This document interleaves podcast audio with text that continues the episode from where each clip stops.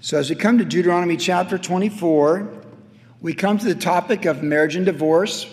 We went through this passage verse by verse on Tuesday night, and tonight, well, we did chapters 24 and 25. Tonight, we're just going to get these five verses of marriage, marriage and divorce, and the first year of marriage. So, we're going to see tonight a positive, a negative, and a positive, and we're going to let Jesus be over all of it. But our context tonight, clearly in the text, is marriage and divorce. So, chapter 24, verse 1, we read this When a man takes a wife and marries her, and it happens that she finds no favor in his eyes because he has found some uncleanness in her, and he writes her a certificate of divorce, puts it in her hand, and sends her out of his house. When she's departed from his house and goes and becomes another man's wife, if the latter husband detests her and writes her a certificate of divorce, puts it in her hand, and sends her out of his house, or if the latter husband dies who took her as a wife, then her former husband who divorced her must not take her back to be his wife after she has been defiled, for that is an abomination before the Lord, and you shall not bring sin on the land which the Lord your God has given you as an inheritance. When a man has taken a new wife, he shall not go out to war or be charged with any business. He shall be free at home one year and bring happiness to his wife whom he has taken. Now, this passage seems familiar. It is because it is referred to in the New Testament. And so you can turn there if you like with me, or I'll read it to you, but to Matthew chapter 19 in the New Testament. And then also it's in Mark 10, but I'm just going to read Matthew chapter 19 to you. As we've seen so many times with Deuteronomy, we've said this Deuteronomy is referenced almost 80 times in the New Testament. It's an amazing book and it's referenced by Jesus a number of times. And so we get a lot of New Testament understanding, shedding light on the book of Deuteronomy, which is super helpful because Scripture, of course, interprets Scripture. So in Matthew chapter 19, we read this historical record where this passage we just read was quoted to Jesus. Now, it came to pass, chapter 19, verse 1 of Matthew. Now, it came to pass when Jesus had finished these sayings that as he was departing from Galilee and came to the region of Judea beyond the Jordan, and great multitudes followed him, and he healed them there. So he's got this wonderful ministry going on. The Pharisees, the religious leaders, also came to him, testing him and saying to him, Is it lawful for a man to divorce his wife for just any reason? And he answered and said to them, Have you not read that he who made them at the beginning made them male and female, and said, For this reason a man shall leave his father and mother and be joined to his wife, and the two shall become one flesh. So, this, so then they are no longer two, but one flesh. Therefore, what God has joined together, let no man separate. And they said to him, Well, why then did Moses command to give a certificate of divorce and to put her away? And he said to them, Moses, because of the hardness of your hearts, permitted you to divorce your wives. But from the beginning it was not so. And I say to you, whoever divorces his wife except for sexual immorality and marries another commits adultery, and whoever marries her who is divorced commits adultery. And his disciples said to him, Well, if such is the case of the man from with his wife, it's, it's better not to marry. And then from there, Jesus went on to teach about celibacy and eunuchs and stuff like that the Mark record that goes with this, so the Mark text that records historically the same text we just read in Matthew, is shorter, but in that we get the additional insight that Jesus said, if a woman divorces her husband. So that gives us insight that the divorce isn't just limited to a man divorcing his wife, but actually Jesus talked about a woman divorcing her husband for the same thing sexual immorality. And so, as we come to this text now, back to Deuteronomy, with that New Testament understanding of Jesus quoting Genesis chapter 2, literal Adam and Eve, the first man, the first woman, how God brought them together in marriage. The two became one, they became a family unit, and then future family units would be established when the father left the parents and began a new family unit as he joined to his wife and began the next generation of family. This is, of course, God's design and order for the family unit. The man and the woman a monogamous relationship, just those two together, enjoying the journey, sharing the journey, producing children, be fruitful and multiply is what it said in Genesis. And that's obviously not for everybody. We know that, we understand that. But that's the context. And so the family unit is a safe haven of a man and a woman and the children they raise. And eventually those children get old enough to get married, like Jack's going to do in a couple weeks. And he's leaving his father and mother and he's going to join and cleave to his wife, Hannah, in just 15 days our worship leader is getting married. And so he's a great example that he's been raised by a wonderful family, Greg and Tammy. But the time has come where he says goodbye to mom. He's got the place up there in LA and he's getting married. I'm going to the wedding. I'm very excited about it with my wife. And that's how it's designed to be in God's order and his purposes. This beautiful thing with the two young people in this case getting married. It's going to be wonderful. It's going to be an amazing day. And they're going to begin their journey. So he's no longer under that covering, if you will, nor is Hannah anymore under the covering of her family, his fiance. And this is how it goes. So Jesus took these religious leaders back to the original marriage of Adam and Eve and said, This is the way it's meant to be. This is the ideal, and this is what God has in mind. And you notice also when they went to Jesus, they said that Moses commanded a certificate of divorce. Of course, divorce is never commanded, it's permitted. So, like they so often did the Pharisees, they added to God's word, they twisted it to their own reckoning. We should also note that rabbinical writings from the first century tell us that they interpreted Moses' decree to give a or command a certificate of divorce would be for any reason. So they even cited if you didn't like the way breakfast was made, you would divorce your wife, which of course is appalling and offensive if you're a woman here tonight, and I would be offended too. I'm offended that men would think that way. But that's how they interpret it in those extra rabbinical writings of how to look at Deuteronomy 24 and how they could apply it. So they give themselves this full leeway. I just don't like my wife. I didn't like breakfast. That's my excuse. I'm divorcing her. I'm leaving her. That's how they saw it. They saw it as Moses commanding it. And so they came to Jesus, we saw in the text, to test him on this topic. And Jesus set it straight, taking them back to Genesis 2, before sin, Adam and Eve, the way it was meant to be, the subsequent generations of family units and God's design and order. And that's what we saw from Jesus. So now we come back to our text in Deuteronomy 24. And as we look at this text and we look at the, the law concerning marriage and divorce, with that understanding coming from Jesus, I'm going to bring out our first thing I want to point out from this text is the very first words of chapter 24. When a man takes a wife and marries her. When a man takes a wife and marries her. That's, that's a good thing. That's a beautiful thing. Now, most of us here are older and have been married or married and divorced or married and widowed or different things, but we need to understand that that's a good thing. For back in Genesis chapter 2, when Adam was alone, God said, It is not good that he is alone. And he made from Adam his helper, his wife, to be by his side. And he said, This is bone of my bone and flesh of my flesh. And they were the perfect man and the perfect woman. They were beautiful, they were naked, and they were unashamed. So they had the physical attraction, they had the emotional attraction, and the intellectual attraction, and they had fellowship with God. It's the highest, the highest plane humanity's ever been on in a marital situation was the very first, our, the head of our race, Adam and Eve, when they came together. That was, it's been all a degeneration since then because of sin and the effects of sin. But of course, Marriage can be a wonderful and beautiful thing, which many of us and most of us know either through experience or by observation. But it's not an easy thing. That's why we say for better or for worse, for richer or for poorer, is sickness and in health. Like that's those aren't just cute sayings, you young people. Those things they they're the real deal. And we the older you get, the more you understand that. But when a man takes a wife and he marries her, so we understand that not every man takes a wife. And so even in that Matthew text, Jesus went on to teach about men who are celibate or whatever, not married. The Bible addresses widows who are no longer married, addresses uh, people that have been divorced who are no longer married.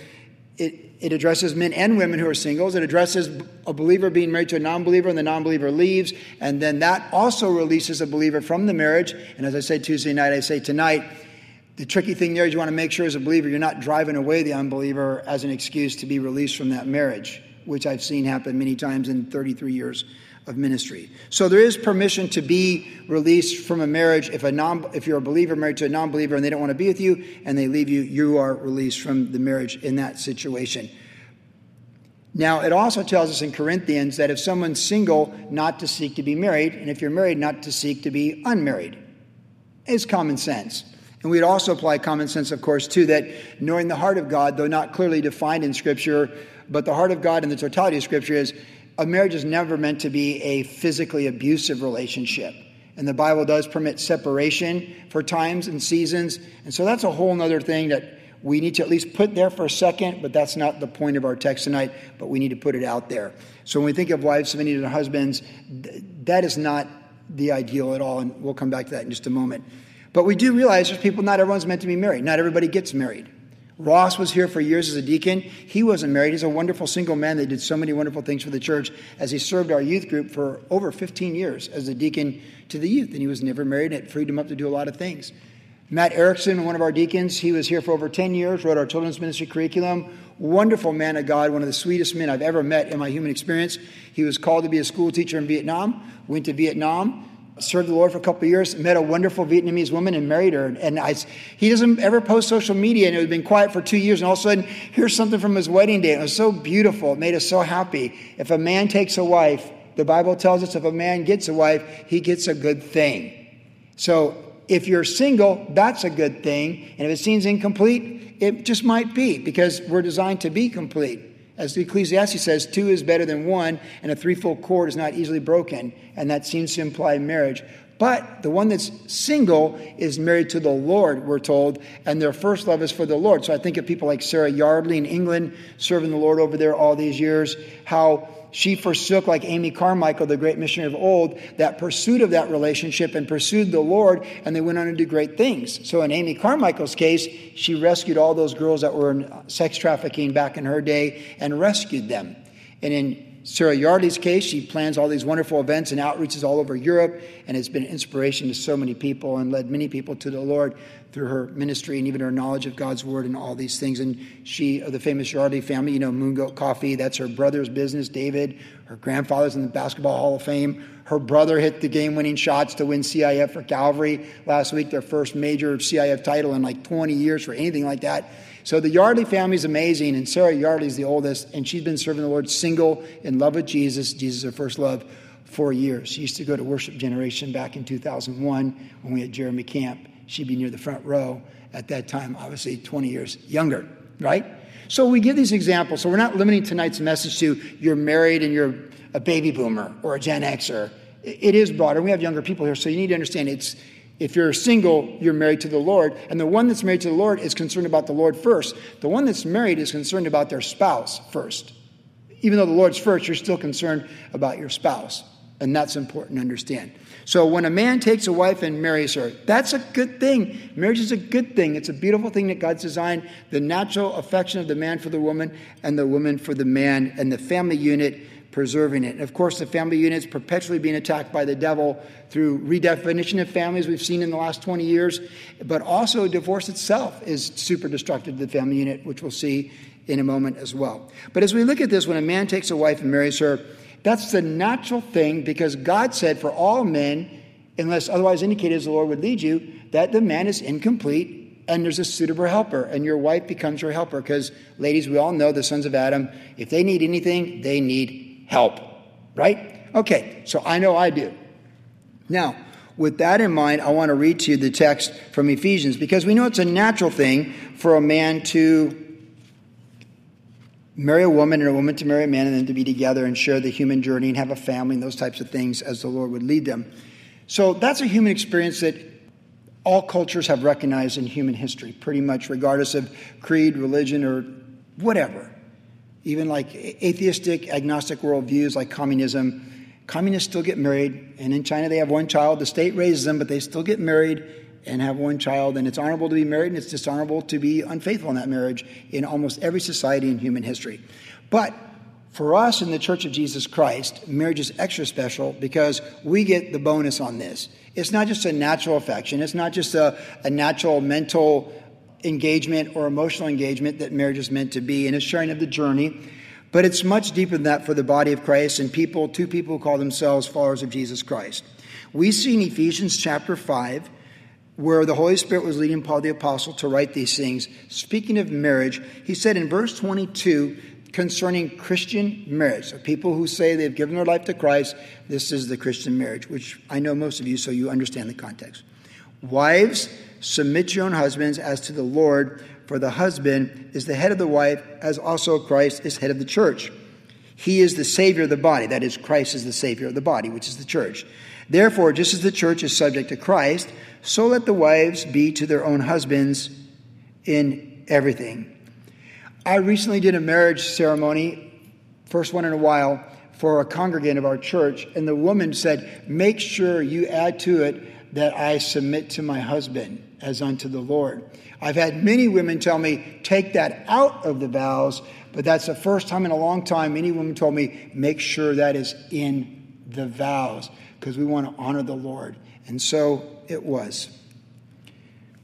Therefore, verse 24, just as the church is subject to Christ, so let the wives be to their own husbands in everything. Husbands, love your wives just as Christ also loved the church and gave himself for her, that he might sanctify her or set her apart and cleanse her with the washing of water by the word, the word of God, that is, that he might present her, that is the church, to himself, Christ, a glorious church, not having spot or wrinkle or any such thing, but that she should be holy without blemish. And this is what the church will be when Christ comes for his church and we're all in glory in the next dimension through our faith in him and the righteousness that he imputes to our account because of who he is and what he did for us and us believing in it. That's important to understand. Verse 28. So husbands ought to love their own wives as their own bodies. He who loves his wife loves himself. That idea being that Eve came from Adam. For no one ever hates his own flesh, but nourishes and cherishes it, just as the Lord does the church. For we are members of his body, of his flesh, and of his bones. For this reason, a man shall leave his father and mother and be joined to his wife, and the two shall become one flesh. So that's, of course, the Genesis 2 24 verse that Jesus quoted on the divorce text from Deuteronomy, which we saw him quote, the Pharisees quote to him. He quotes this same verse that Paul's quoting for the foundation of marriage. So I'll read it again. Verse 31. For this reason, a man shall leave his father and mother, be joined to his wife, and the two become one flesh. So, again, using Jack as an example, him and Hannah are coming together in marriage in 15 days, and they become one. And God identifies them as one, no longer two separate, and they're in a covenant with each other and with the Lord. And Paul would say, This is a great mystery, but I speak concerning Christ and the church. So, see, for the body of Christ, the Christian marriage, the husband represents Christ and he shows the love to his wife like he shows Christ shows for the church, dying, dying for us. And then the wife shows the submission and the trust in the head, the husband, even as we trust in Jesus as our head. That's the example. Nevertheless, let each one of you in particular so love his own wife as himself, and let the wife see that she respects her husband. There's a shorter version of the same passage that is in Colossians as well. So now we see for the body of Christ, and we are the body of Christ here, most of us, if we give our life to Christ in a Christian marriage, that while it's very honorable in the world for a man and a woman in any society of any religious persuasion or world philosophy to be married and true to each other, that's honorable and that's certainly pleasing to the Lord, it is not multidimensional. Because for the Christian marriage, we get something so much more than that. We become an example of the gospel itself in our marriage. Our marriages are designed to be an example of the gospel of Jesus Christ to the world. So, the Christian marriage, where there's a sincere believer, both for the husband and the wife, as they go through their journey together, and if they have children, to their children, and to their grandchildren, they have grandchildren, to their neighbors, to their co workers, to their journey in life, to their extended relatives, their parents that are above them until they step into eternity, to the adult siblings that are around them. They become an example that when your relatives and people that really know you see how you treat your wife as a man, they see Christ dying for the church. They see the gospel lived out in the husband. And then in the wives, they see the wives representing the church, how they trust, how we trust Christ to lead our life, to lead our decisions to sell a house or buy a house, to live in California or move out of state, to take this job or not take that job, to go to this college or not go to that college, to commit to this relationship in marriage or to not commit to this relationship. They see the same thing because, see, we acknowledge the Lord because Jesus is our chief shepherd. And Jesus said, My sheep hear me, hear my voice, and follow me. So if we say that the Lord's guiding our personal lives and we're trusting Jesus, we say all the time, like, I'm trusting in Jesus, I'm believing in Jesus, those type of things, then people should be able to see from the wife a woman that's truly trusting in Jesus as she submits to and respects her husband.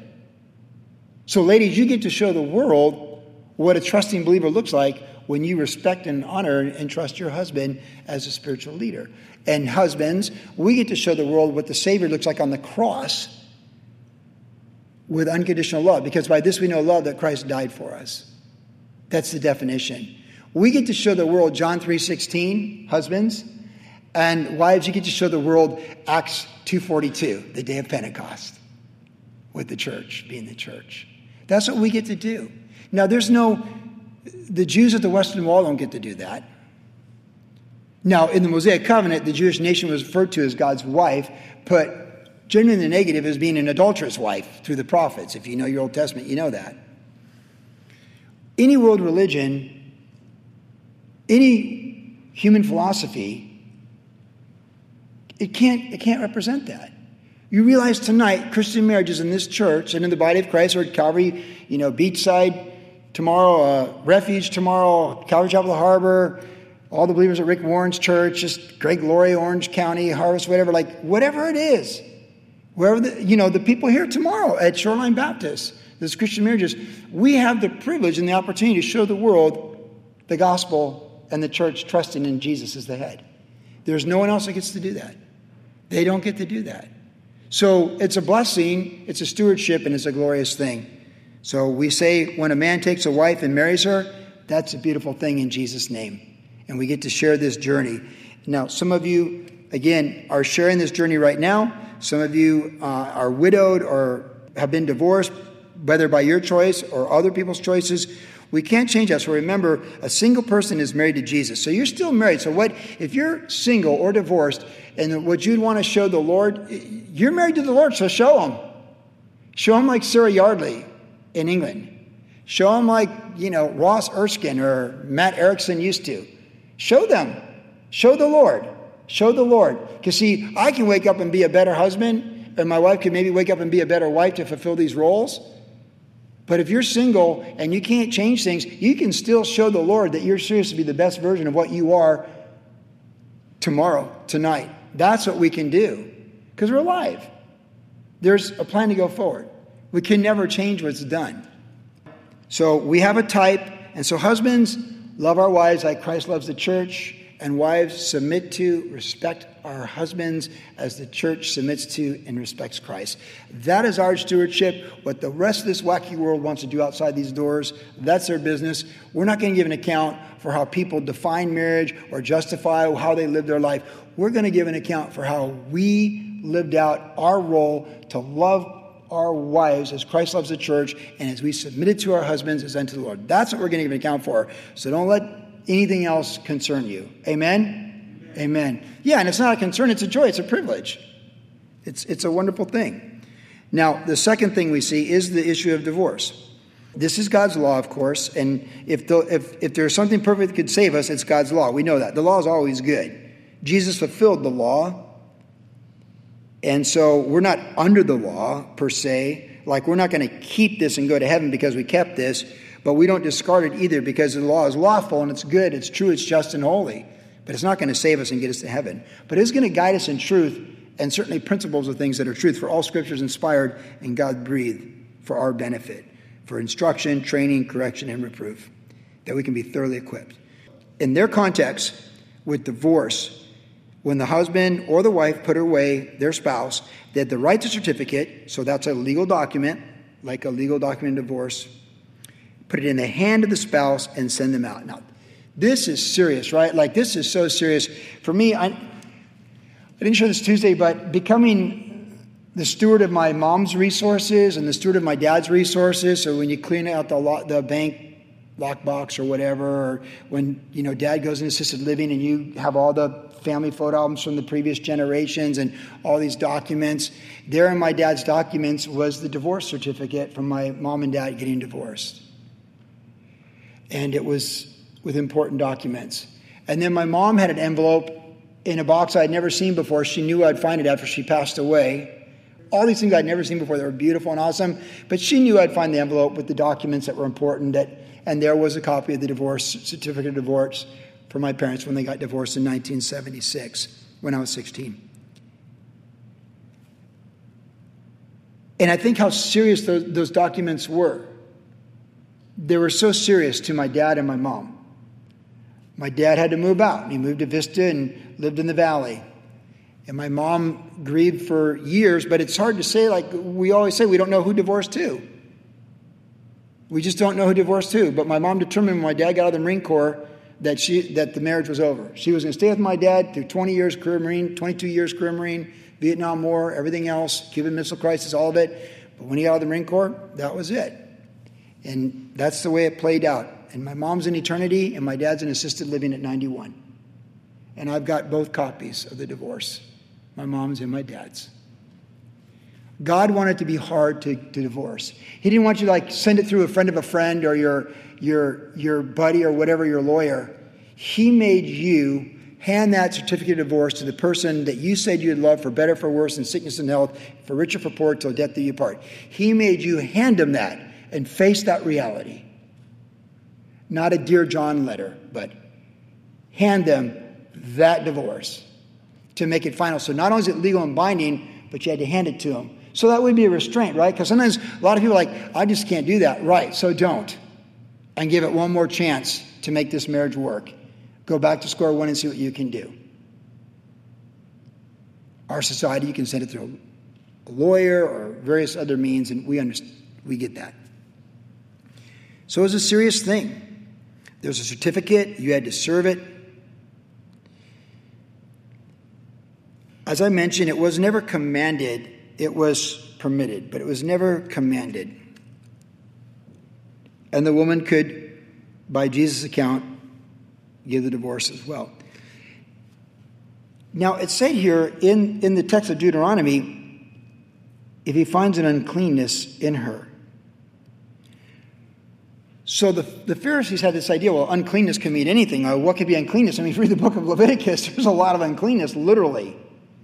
From leprosy to bodily discharge to touching dead bodies. Like, what, what uncleanness are we talking about here? Like the one day uncleanness, the seven day uncleanness? Like, what are we talking about here?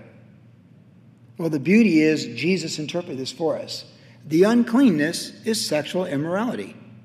Isn't it nice that he gives us the interpretation?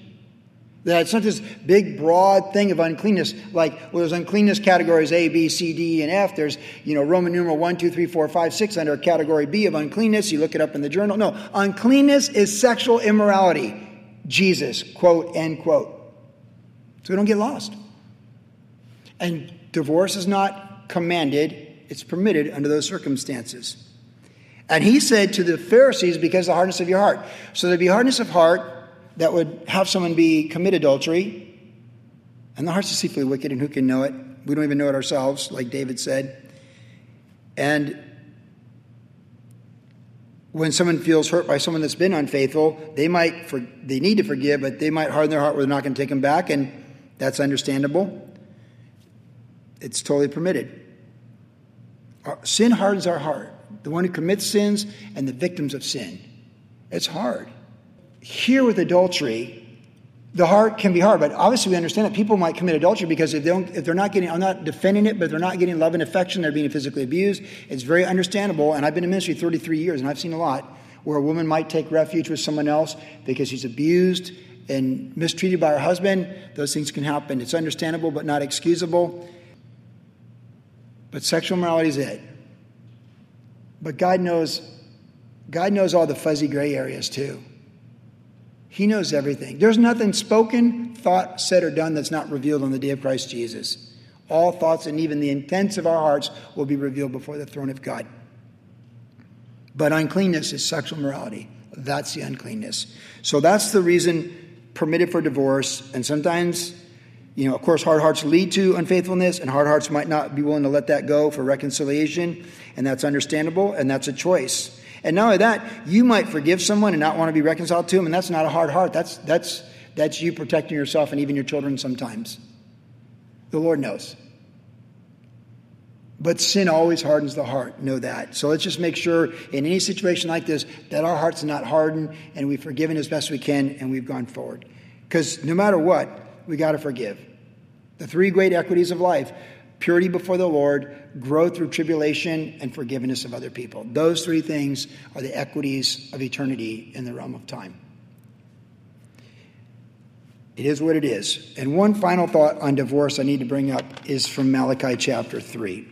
In Malachi chapter 3, God says why he hates divorce. So let me read this to you. Excuse me, Malachi chapter 2. It's Malachi chapter 2, verse 13, if you want to reference.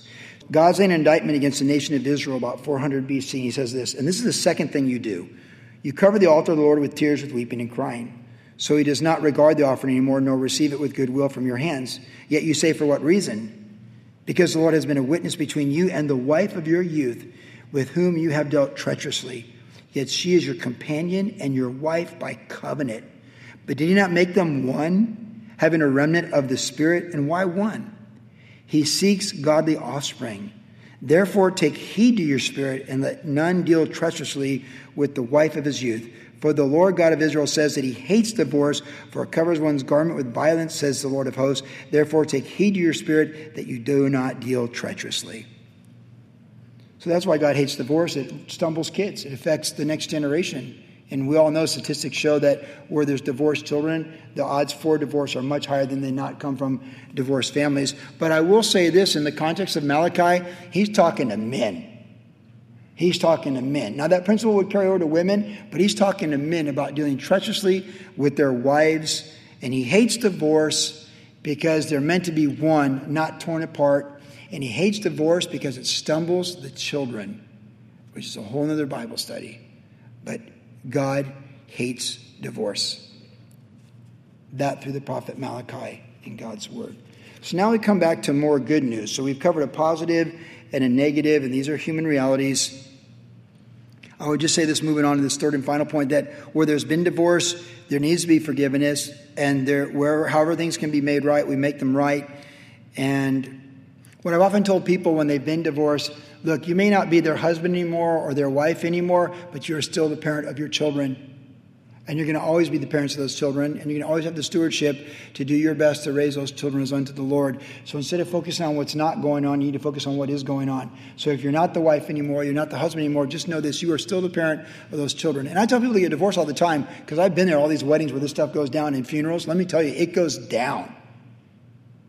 Where people get excluded from wedding days, or they show up and everyone's just in terror of how it's going to play out, that people can get along. And God, it's, it can be so far reaching. I tell people, especially with kids, you're never truly divorced because you're yoked through those kids. And there's going to be wedding days, there's going to be high school graduations, college graduations, and you and your significant other and this stuff. You're going to have to show up and hang out together. And let me tell you, I've been at those weddings where your bitterness from years past hinders the joy of the young people on this day.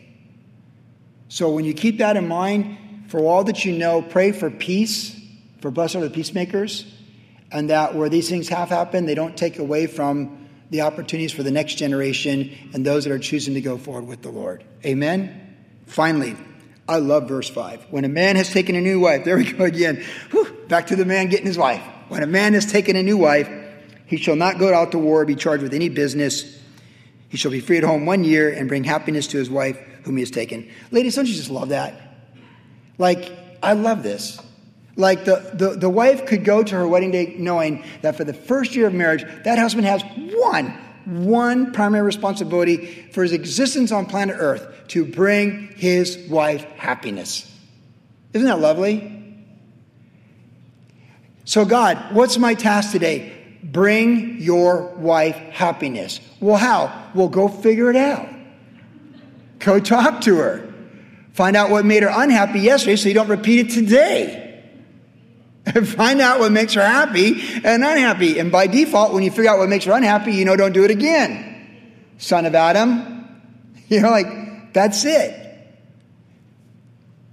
Men always are ready for their next fight. We're exempt from battle. Even men that are peacemakers, they're still up for a rumble sometimes. And men always have a plan to build something like Solomon. Men are builders. They even if they stay home in the basement and play video games all day, they still want to be king of their video game that they're playing with everybody else around the country at the same time. Like men want to rule and reign. They want to be great. They want to be builders. So men, they're ready for fighting and they're ready to build. And there's always another war, there's always another conflict, there's always another business model, another business plan. That's the reality of the human experience. What is human history? Men fighting and men building. And after they built, they fight and tear down what was built, and then they build again, and then they fight again. And your borders move this way and they move that way, and these people are absorbed by these people and annexed by those people. That's what men do. So God's like doing everyone a favor, the, the man and the woman, saying, Look, you're not going to fight or build for a year. You're going to learn how to bring your wife happiness so you two truly can live happily ever after. And if you learn how to bring your wife happiness in the first year, your odds go way up that you're going to live a wonderful, fruitful life in a joyful marriage.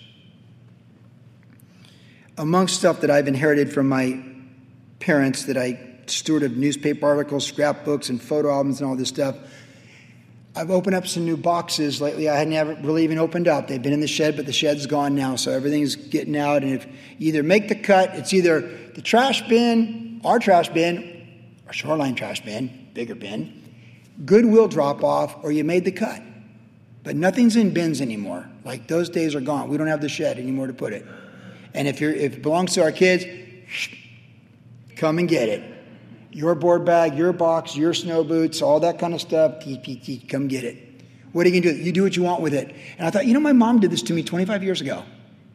And now I realize why she did it. Like, and now I'm like, I'm like my mom. I'm 60 telling my kids, come get your kindergarten artwork, your little league uniform and hat, your skateboard trophy, or I'll drive it to Florida. But we got 1,100 square foot in Huntington Beach feet to live in, and we don't have the space. But in going through the bins, there I find this gold plated plate, 50 year anniversary of my grandparents, my dad's parents. I did their 60th wedding anniversary at Calvary Vista the first year I was in ministry. If you get the first year right, there's a good chance you'll get the 50 or 60. There's a good chance. You know, I'm going through photo albums, and there's Fred and Esther. I see what I, saw, I can look at what they did when they're 70. When they're 70, you know, he served in World War II, two and a half years. His Iwo Jima dog tags right here. Iwo Jima people. He was gone from my mother, my grandmother for two and a half years. I got a book this thick of every love letter he wrote to her from the battlefront in the South Pacific. And I've got the photo album when they were just two little people, like with their camping, you know, like the Sprinter van style, but back in the 70s style, where they went to Gettysburg and Jamestown and Plymouth Rock. They went and saw our country's history. And there they are, like it's awesome. If you get the first year right, you might just get Plymouth Rock in your 50 50 year with your wife and enjoying the, the good fruit of your hard labor. Or and even you got married later on, like the couple that we married a couple weeks ago. They're like, you know what, he, uh, what Frank said to Jennifer? He's like, hey, you want to live till we die? Sure. Because they love each other, they love the Lord, they're so loud. He's like, you want to die with me? Yeah, I do actually. I do. If you get the first year right, you probably get everything else right. But if you don't get the first year right, may, ne- may never happen. See, what you learn in the first year, and this is affirmed in the New Testament. Now I read to you from 1 Peter chapter 3. When Peter was writing about marriage, and he had, you know, he was married, so he, had, you know, Paul's like from the Holy Spirit, but Peter, we know for sure, was married. And it says this, Peter, the Holy Spirit through Peter said this in 1 Peter chapter 3. Speaking of marriage, I'm talking about a happy marriage, living 50, 60 years, where there's a gold plated thing that you pass on to your grandkids when you're long gone, ends up in their closet in 2081 or something, okay? Wives likewise be submissive to your own husbands, that even if some do not obey the word, they without a word may be won by the conduct of their wives. When they observe your chaste conduct accompanied by fear or reverence, do not let your adornment be merely outward, arranging the hair, wearing gold, and putting on fine apparel Rather, let it be the hidden person of the heart with the incorruptible beauty of a gentle and quiet spirit, which is very precious in the sight of God. For in this manner, in former times, the holy women who trusted in God also adorned themselves, being submissive to their own husbands, as Sarah obeyed Abraham, calling him Lord, whose daughters you are, if you do good, and are not afraid with any terror or fear. Husbands likewise dwell with them with understanding, giving honor to the wife as to the weaker vessel, as being heirs together of the grace of life, that your prayers may not be hindered. So, when we think about that first year of marriage, where the husband learns to dwell with his wife of understanding, the wife is presenting herself to her husband as a beautiful, chaste woman, a woman of God. And though she might have the outward beauty and present outward beauty with these various things, the real beauty is the hidden person of the heart. That godly woman that just loves the Lord. There's a beauty, and that beauty transcends the aging, the outward aging process. It, it reflects from the heart, and you see the, the countenance in the eyes, and you see beauty. You young people, I had the strangest dream a week ago. It was so real, and maybe older people can relate. I dreamed I was young. I've never dreamed that I was young. It was really strange. I was young. And in the dream, I'm like, hey, I must be dreaming because I'm young. You know, like, I was like, I'm young. I'm like, wow, I'm young. Like, wow, I'm young. I'm young. Wow, this is crazy. Wow. And then I woke up. And I said, I'm not young, I'm old. I'm not 25, I'm 60. And I don't look like I looked when I was 25. I look like I look when I'm 60. So my beauty has to be an inward beauty. Because we're told that we're, we're being transformed from glory to glory as in a mirror dimly. Though the outward man's perishing, the inward man's being renewed daily through faith in Christ. So the life of the Holy Spirit is making me more beautiful in the countenance of my eyes because the eyes are, are the lamp to the soul. So I can give my wife greater beauty. She can give me greater beauty as we grow in the Lord and they see the love of the Lord and the compassion and the mercy and the love and the empathy and the tenderness and the gentleness. That's, that's what, though the outward man's perishing, that's what's, that's what's coming forth. I want to be the nicest, I want to be the nicest old guy ever riding a little trike bike down my street. Because my grandparents had those trike bikes back in the 70s, you know, the three big three wheelers. I'm like, who rides that? Now, when you're 60, like, I can see that working. By the time we get there, mine will be electric too, so it'll be even more fun. And they can't take my license away for that. How dangerous can you be an electric bike, truck bike that goes 15 miles an hour on a flat street somewhere? So, back to that first year and marriage the way it's meant to be, that the woman's beauty is a hidden person of the heart because the outward beauty is going to fade, ladies, and we understand that. And men are we're strong like this, but eventually we're old like David and we need somebody to keep us warm in bed. We also see that the women trusted in God. So when we think about that first year, what the woman learns is that her beauty is inward beauty. And she's, she's like Sarah in the Old Testament, like she's beautiful, like inwardly. She's a woman of faith because Sarah's in Hebrews 11 for the hall of faith. But then the man, he gives honor to his wife when we say the weaker vessel, it's not weaker in the more like it's feminine and masculinity. That's the distinction. It's not like weaker physically, mentally, emotionally, whatever. It's just like more tender, more fragile, more sensitive. I'm glad we're not like, I'm glad I'm the only bull in the china shop and my wife's able to keep me from knocking over all the china.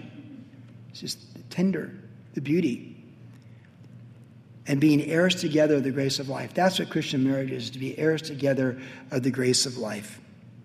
That your prayers may not be hindered. So, men, we know our prayers can be hindered if we don't dwell with them with understanding. So, when we think about our wives, that first year we learn to dwell with them, we're to bring them happiness. So, this is the same thing here in 1 Peter. If you're bringing your wife happiness, you're going to dwell with her with understanding. But the idea is not limited to one year, like, okay, I did my one year time, like a, like a conscription, like in the military for three years. I did three years military time during the Vietnam War. I'm free from, you know, joining and understanding and honoring my wife as the weaker vessel. No, you're not. That's what you learn to do, so you do it the rest of your life. You learn to do it in the first year, so you get it right, so you can build on that foundation and be a better version each year. A new, better version of what the godly husband is meant to be a new, better version of what the godly wife is meant to be. And if you're single, a new, better version of what the person who's married to Jesus is meant to be. Amen? This is marriage the way God's designed it for humanity and specifically for those who call themselves disciples of Jesus Christ.